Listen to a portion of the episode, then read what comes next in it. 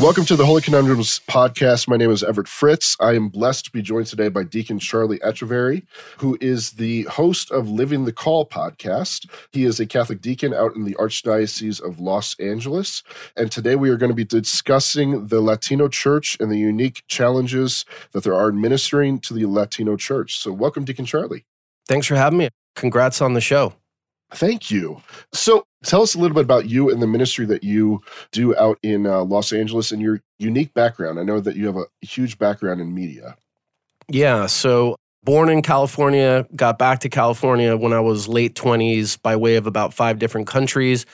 Grew up all over Latin America and the Caribbean. Kind of lost my faith in my college years. Not kind of, I did essentially, even though I would never have told you that I didn't believe in God, but nevertheless, I wasn't living a an integrated Catholic life. In fact, I strive toward that even still today. And basically met my wife, and through her conversion to the faith, I had a very strong reversion to the faith. I, I eventually discerned a call to the diaconate. I was ordained in 2017, so it's been five years. In fact, next month is my fifth year anniversary of my ordination. And then, in terms of my professional life, I've been in the media industry really for 20 years working here in Los Angeles. So, kind of in some respects, the belly of the beast working in secular media. But for the last several years, I've had a strategic advisory that advises and works with other companies and brands to help them understand how the country has evolved and changed.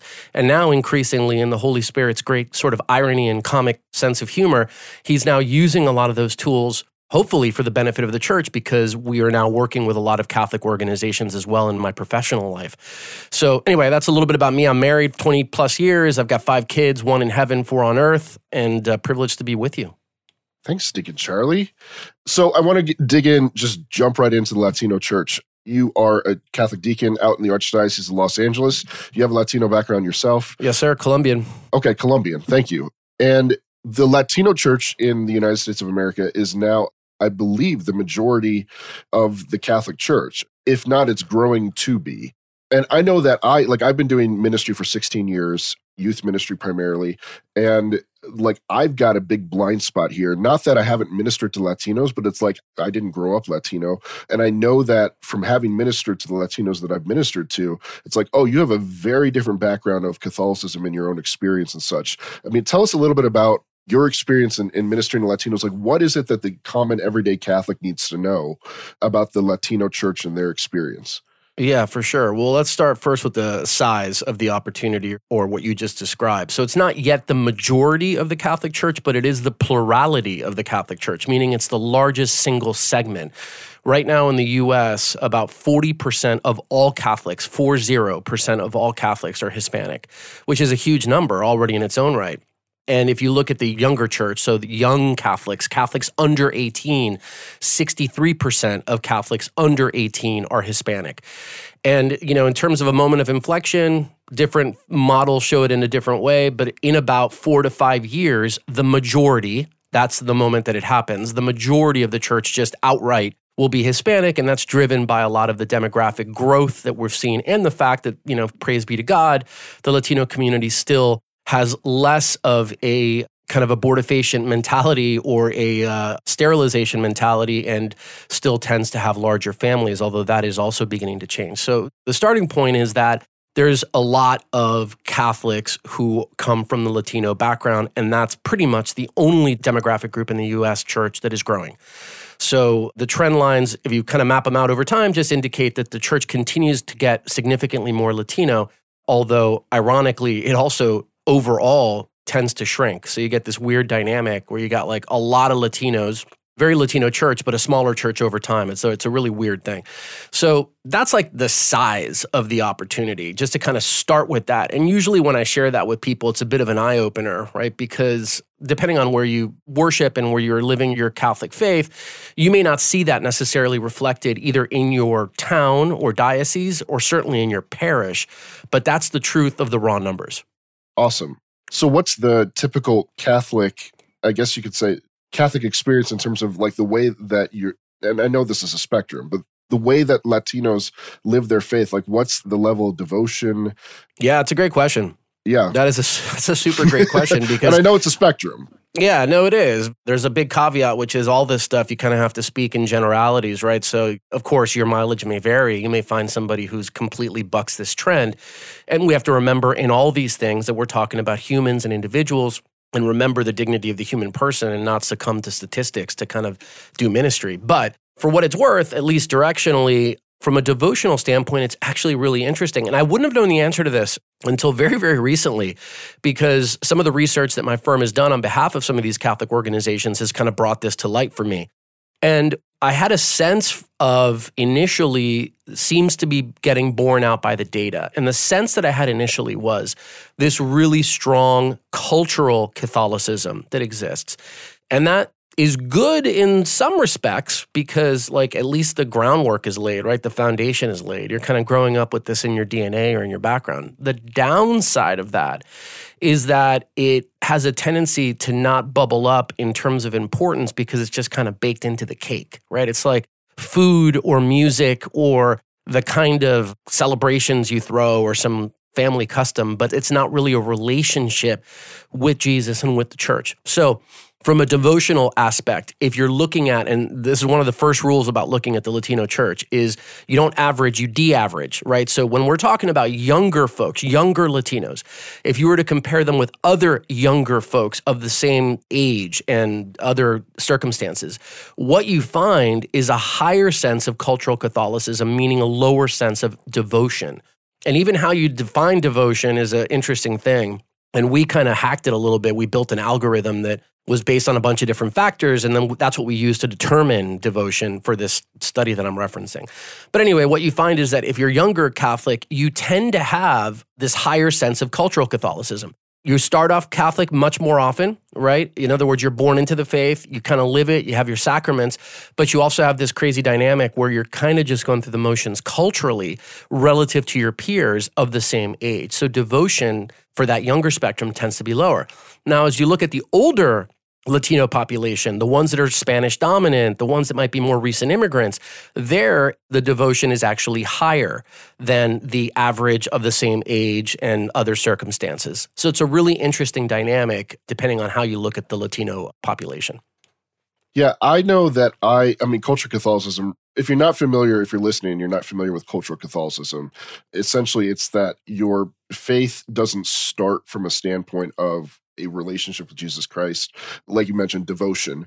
It starts from like, oh, I was raised Catholic. In the case of perhaps Hispanics, it comes from a, a deep rooted sense of like the visions and apparitions of Our Lady of Guadalupe, which Our Lady of Guadalupe is a big thing for Hispanic culture. And it comes from like, I was raised this way. It's part of our music, it's part of our custom.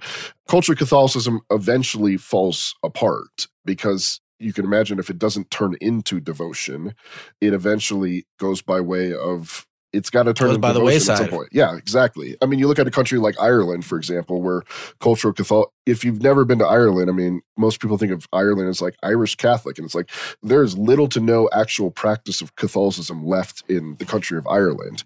What's left there is just whatever's been part of the culture forever and ever and ever. I just use that as an example.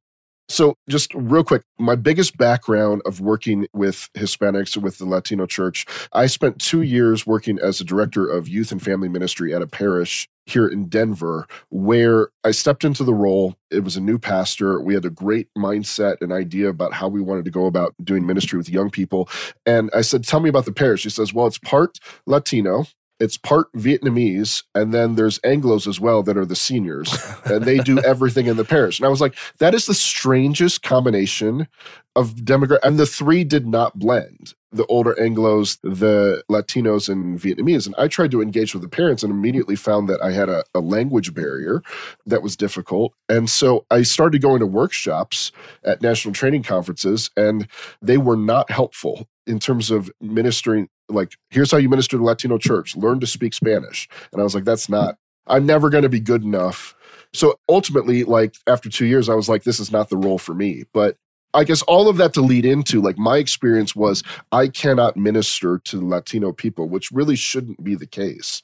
What kind of advice would you have given to somebody in my situation Yeah, and I'm concerned that that dynamic, which is very real and very human and very reasonable in a way, right? It's like, well, if this is the way to do it and I've got to go learn a new language, I'm going to just be limited in what I can actually do.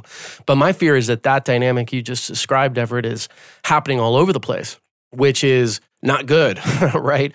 When you consider the current state of the church and the future of the church. So, in terms of advice, I mean, look, I think one of the things to pay attention to is that a strategy that is rooted only in language automatically fails.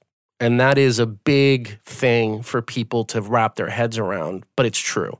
Okay. We have a tendency, not just in the church, frankly, like in other places and categories. And, you know, you have secular businesses that are trying to figure out how to get more money from Latinos in the country. And their approach oftentimes is like, let's translate everything.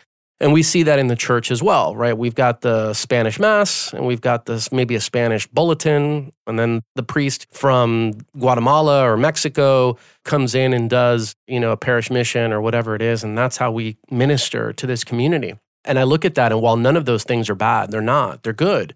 But when I look at that, the downside of it is, is that many people in parish leadership you know, kind of going to the topic of this podcast, right? Conundrums and kind of frustrations in the church. Many, many folks look at that and say, hey, job well done. Like, that's it. Like, we're good, right? We've done this translation and that's about all that we can do. And the reality of it is, is that's just like table stakes, right? That's like somebody, that's like, I equate it with a, you know, you want to launch a company and you ask me whether or not you should have a website. Well, like, yeah, you should have a website. I don't know what that does in terms of your success in launching a new company or brand there's a lot more to do than just launch a website. So the idea of having things that are in language, great, but that's table stakes. And that doesn't go at all to the idea of engagement and actually connecting with people, which is what ministry is about, right? Connect with people, engage with them, help them to build this relationship with Jesus. And when we have this kind of translation mindset, it doesn't do that. And frankly, I think it actually foments this dynamic of one church or one parish, but two churches, right? Or one church, two parishes, however you want to look at it which does exist in the country, right? The dynamic you just described with the Vietnamese, Latino, and Anglo community, and it's the Anglos that do everything. I've seen that so much. And when you look behind that, when you kind of peel back the onion a little bit, what you find, generally speaking, is a parish leadership team, including the pastor, that knows 100% about 20% of their parish, right? I know everything about this very small group of folks, which is why those are my peop- the people who are do- in ministry. Those are the folks who are maybe financially supporting the parish in the most significant way and the ones that are most involved in ministries, et cetera, et cetera. But to me, that's like an issue of invitation and of engagement and of intentionality. And all of these things need to matter. It has to matter and it requires more work. That's the kind of challenge, right? So that's a long way of asking what I would tell you for advice, but I would say it starts with actually being intentional about your engagement. And part of that is actually getting smarter about what that particular congregation needs. I know that I was in my own parish recently. We had listening sessions for the synod process, synod on synodality. And there was a lot of conversations about we need to be doing this in ministry or that or whatever the case may be. And I posed the question. I said, "Hey, what's the profile of the typical parishioner here?" And they were like, "Profile? What are you talking about?" I was like, "Like, tell me about." which I mean, you have a business background and we've been working in media. Like, profiling your customer is very common but parishes don't do that work. I said, well, what's the profile? Like, who are we ministering to? In most cases, the decisions on ministry were being made about basically like, what's the pastor's preference? Like, I like sacred music, so we're going to do sacred music. I like stained glass windows, so we're doing a capital campaign to fix the stained glass windows. Like, it's boggles my mind why that would. I was like, okay, give me the profile. What we figured out in the parish that was Vietnamese, Hispanic, and and Anglo is we said the profile is I mean, we put together a whole Wednesday night parent sessions basically. Like while the kids were in religious ed, because they had all signed their kids up for religious ed, we would have catechesis for the parents. This was not my plan, this was somebody else's. And I was like, this is not going to work. And sure enough, like those of the Latino community, the parents stayed in the car. And when we actually did the work to go out to the cars and ask them, like, hey, why? Oh, they don't understand English. Like, we're not we're literally putting together a program that didn't profile the people we're ministering to, which is why it's so important to understand like the people you minister to. It started good conversations on the staff because we said, okay, like what are we doing? What's our Sunday experience? Okay, we do coffee and donuts. Well, even among we were like, we shouldn't be doing coffee and donuts because not to be I'm sure not Hispanic, at all. Just say I'm sure Hispanic I know, where, people, I know where you're going. I'm sure Hispanic people eat donuts. Like who doesn't want to eat a donut? But we said maybe we should do like Coca Cola and churros. Like we just this was such a like an Anglo way of thinking. We were just like I don't know what do people eat, but it was it was revealed to us such a like a lack of understanding that we had of the people that we were actually responsible for ministering to. It's super interesting, man. You brought up two really important points, right? One of them is this dynamic that you describe with the parents in the car and the kids in this program kind of going through this formation. Because I presume the formation was in English, right? What you were doing in that parish. And of course, that makes sense because the kids, they were born here. They're going to school in English. They text their friends in English. They don't like change their language settings when they go on Snapchat, right? I mean, they're American. They're coming up in that way. But they oftentimes live in households that are very multi generational, oftentimes have immigrant parents who have a completely different experience. And that tension between those two places is a big part of uh, the opportunity I look at it, but also, of course, the risk because you have these dual dynamics that are happening, and there's not that connective tissue from a faith perspective to connect those two, right? And so that's a huge point. There's lots we could say about that. The second one is about the food, right? Because even though, and I know you're hesitant to say this, but I actually think that the questioning of that is actually really good because it's exactly the kind of thing that doesn't happen very often, right? So what you end up with is like, well, I guess Latinos don't like fellowship because they don't, you know, we had the donuts and coffee out, right? But a little bit of digging beneath, peeling the onion a little bit will help you find if you go to any Spanish Mass, maybe not any, but most Spanish masses. And you walk out after Spanish Mass, if you want to look at what fellowship looks like for the Latino community, it's a much more ornate affair, right? It's much more food based than it is like have a snack or a dessert or whatever it is, right? So you've got taquitos and some pozole and all different kinds of food. And that's a big part of it. And it's also a longer experience. It's not just come in, grab a donut, cup of coffee, say hi to somebody, and bail. Some people hang out after my parish. Some people hang out for an hour just eating and doing whatever. So, just the question of how do people do fellowship after Mass in the Latino community is exactly the kind of question that people should be asking. But in order to, first of all, you have to ask the question. And number two is you have to actually, again, intentionality, make the effort to find out what that is. Final point.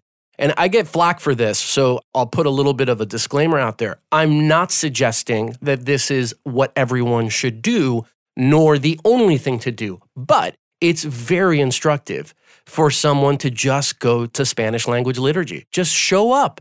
It's still your Sunday obligation is fulfilled, right? Go to Mass on Sunday in Spanish, sit in the pews, look at the people around you. They all live in your community, and then follow them after Mass, right? And try to take some of that in, try to understand what's happening. And I don't mean you have to learn Spanish, but what I mean by that is that is at least one way that you can understand and see what makes this community tick so you can get a better sense of how to minister to them. To me, it's so simple. It's like market research, right? Like, that's what I would do as a business person. Like, where are they? What are they doing? Let me find out about them, right? It's a really easy way. And tons of parishes, like tons and tons of them, have at least one Spanish liturgy, at least one. In some cases, most of the liturgies are in Spanish because the Anglo community is the one that's actually shrinking. So that's an easy way, right? But sometimes people hear that and they think, oh, like I have to learn Spanish. And that's not what I mean. I don't mean that. In fact, I think that just this language approach is part of the division. But nevertheless, it's a way to get an input at the very least. Yep. This is something that I wish I'd hit record before. We were talking before that I started the podcast, and I said, most I've ever learned about Hispanic culture in terms of ministering to Hispanic culture. I was talking to a, a, young woman who works for the church who was part of a family that came over to migrated to the United States illegally, which I don't want to put forth the stereotype of like all Hispanic. If you're doing Hispanic ministry, you got to be thinking about they all came here illegally. That's not the case at all. But in the case of those who are coming from families that came over illegally, she said, look, you have to lead with, in terms of ministering to these people, lead with healing. And the reason why she said that is, is she's like, look, my experience was my family entrusted me to a coyote, which I mean, a coyote is, well, I don't know if you could give a better definition than I can, but uh, she says in a lot of cases, in order to keep the child quiet, they drug the child to bring them over so that they don't make a sound this leads to a lot of cases if you have a bad coyote trafficking and things of that nature the parents have this fear am i ever going to see my child again? Then they live in fear once everybody gets over they live in fear of being discovered and are they going to be deported? And she says that is traumatic and trauma needs to be healed. And I don't know if you can give any insight into like what's the experience. I know this wasn't your experience, but what's the experience of those who are migrating over here who are coming over living in fear and trauma just by nature of their experience? Yeah, and I think that's a huge question, and I'll kind of tease it out a little bit. So, number one is the way I would define a coyote is like if Satan had an Uber driver, right? Because that's basically what it is, right? It's the devil's Uber because it's brutal. It's basically cartel run courier system that smuggles people into the country, oftentimes violating them, raping them, drugging them to your point and a thousand other things. And by the way, you get to pay for the privilege to make things worse because they don't do it for free. So it's just about as awful a dynamic as you can possibly imagine. And not everybody who comes illegally experiences this, but many, many do. And some who don't, or even the ones who do, die in the process of kind of making that trek. All those things are true. Now, in terms of the question of healing, well, of course, if I've had that experience and that's been my entree into this American experience, has been through brutality and fear, and I'm now living with the trauma of that experience and further living with this idea that I've got to kind of hide from everybody because God forbid somebody find out where I'm from, I may get shipped back into that mess. You can imagine the kind of spiritual dimensions that might exist among that population. So you have to really bear that in mind when you're speaking into that community, particularly into the immigrant community, which, depending on where you are in the country, may or may not be more pronounced. By immigrant, I mean kind of first generation immigrant, right? We're all immigrants, but that's not what I mean. I mean like first generation, just got here kind of thing. So I think that that aspect of healing is actually important. And honestly, Everett, the more I think about the ills of our society, whether it's abortion, homelessness, illegal immigration, all of these things, I think all of them are not problems to be solved, but things to be healed. So I think all of them have fallen into that dynamic of healing. And I think that that's important. But what I would advise folks to do, and this is part of the accompaniment and the engagement that's required in doing all ministry, but specifically ministry here, is that the very first thing you have to do is the point you brought up earlier, which is know who you're talking to, right? So the easy way to find out somebody's experience is just simply to meet them and ask them, you know, hey, how are you? My name is, what's your name? What was your experience? Find out about them. And that way you know whether or not that healing dynamic may be something that is at play in their particular walk. For other Latinos, right, particularly second, third, fourth generation, folks who were born here or folks who came here as older folks, you know, that kind of thing, that healing lean at least based on immigration, may not be as sort of effective or whatever, because that's not necessarily their experience. But you're not going to know that if you don't walk with folks and kind of learn who they are. So that's what I would say about that. I think it is important, but the more important message for me is walk with folks, get to learn that local community, spend a little bit of time steeped in it so that you can understand the best way to kind of speak into the experience of the people that you're ministering to. Yeah, I know for me it was eye opening because, well, one, I could relate to it, not from a standpoint of like I have any experience with coyotes and living in fear and, and things of that nature, but I can relate to the need for healing. And the reason why I say that is that I know that a lot of ministry that we do for parents in general or families in general tends to be catechesis based. And I've also known from doing 16 years of ministry that if you meet somebody who's wounded, which is most of us, and that person is living in fear or living in pain or the decisions are being made in their lives because of the wounds that they live with, no amount of catechesis is going to bring that person to devotion in the faith that you've got to address that root wound first and minister to that which is why at the end of the day like good ministry is relational in general because it's not about getting up and giving classes to people in the faith it's about getting to know people and ministering to them where they're at which you'll never know where they're at unless you get to know them i didn't have a question with that but that was just my own insight it's fine and it's the right one. You know, the relational piece of it applies to all ministry, right? You got to kind of walk with folks, learn who they are in an effort to best understand the way to help them with their healing. And God willing, somebody's doing that for you too, right? Because to your point, we're all broken on some level and we're all wounded. And if somebody's just going to talk to me about something, well, that's not going to be as effective no matter who we are. The interesting thing about this sort of experience dynamic, and we've seen this a lot in our kind of research as well, my research professionally, is the kind of issues that people are interested in, right? And all of this needs to be de averaged too. If you talk about folks who are more recent immigrants and who are more Spanish dominant, they actually do care quite a bit about immigration, and the way the country feels about immigration and all of those different things. As you get younger and more second, third generation, they care less, but they do care more about issues of social justice and what's going on with all of these issues that we hear about all the time same sex attraction and transsexual and abortion and like all these different issues that are more kind of socially based. And you have to understand that dynamic so that you can, again, better minister to them. And it also kind of highlights to me some of the big gaps that we have, right? Because again, think of that experience that you illustrated where you've got the parents in the car and you've got the kid in the parish, and the kid's being maybe made to go to this thing by the parents, right? Because they want them to retain their faith. But there's not that connective tissue between the kid and the parent as it relates to faith because they're literally speaking different languages, right? So, in that dynamic, I bring up the example of like what went down with George Floyd a couple of years ago, right? you've got a young Latino kid, second, third generation, coming up in wherever it is, you know, name your town. And he's hearing from all of his friends, here's this social justice moment that we all believe in. And this young Latino goes back and asks his parents, hey, how do we feel about George Floyd? And they go, who? Like, what are you talking about? I don't even know who that is. Like, I'm not plugged in that way. And then if you think about, well, where are these young people getting their answers about how we should view issues like this, issues like race, issues like, again, sexuality and all these, where are they getting those answers from? Well, they're not getting them from their parents because their parents have a different cultural experience in most cases.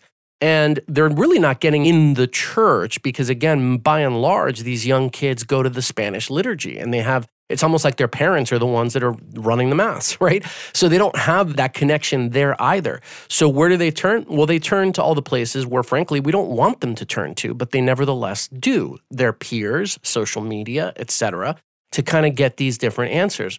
So there's this whole field of what Pope Francis calls creative apologetics that I think could be applied in this case because those folks are kind of orphans, right, spiritually right now. They don't fit in the parish, they don't fit at home, and they kind of don't fit out in the world. And so they're floating. And that's a big opportunity, but it's a big watch out for everyone in ministry. Thank you. Gosh, that's so insightful. And I could go on and on and on, but we're out of time. So, no worries part two next time. Yeah, yeah. exactly. I'll have to have you back on again. We'll talk more. But Deacon Charlie, if you wouldn't mind, plug your Living the Call podcast and any other ministry. Tell us where people can learn more about all the great work that you do. Yeah, awesome. Thanks, Everett. So deaconcharlie.com is the easy way to do it. Just deaconcharlie.com. Everything is there. I'm really hyped about my podcast, Living the Call. And Living the Call is just having conversations with super interesting people who are living their Christian vocation in positions of influence. So, filmmakers, CEOs, bishops, scientists, artists, you kind of name it. And what I want to do with that show is just introduce people to really interesting folks who are being the leaven out in the world and trying to bring the faith into all of these spaces and places that need it. So, Living the Call, it's available on any platform. Wherever you listen to podcasts, you could check it out. But an easy place to find out everything there is to know about me and the ministries that I'm involved with, deaconcharlie.com. Thank you so much, Deacon Charlie. This Holy Conundrums podcast is a ministry of Andrew Ministries, which is run by myself, Everett Fritz. And I have a new book out that I've been asked to plug by my publisher. I hate plugging my own stuff. it makes me feel like I need a shower afterwards. But the book is called One Disciple at a Time. It's through Ave Maria Press. And it's actually out today as the day of this recording, even though this will air much later than the release date. But you get the gist of it anyway. Thank you all for joining us. Thank you again, Deacon Charlie. And I'm looking forward to hearing more about your ministry. I'll be a guest on Living the Call in the future as well. So, absolutely. Everett, can I give your audience a blessing? Yeah, please do, Deacon. May Almighty God bless you, the Father and the Son and the Holy Spirit. Amen. And may the prosperity of this podcast go far and wide. Amen. Amen. All right. Thank you again, Deacon Charlie.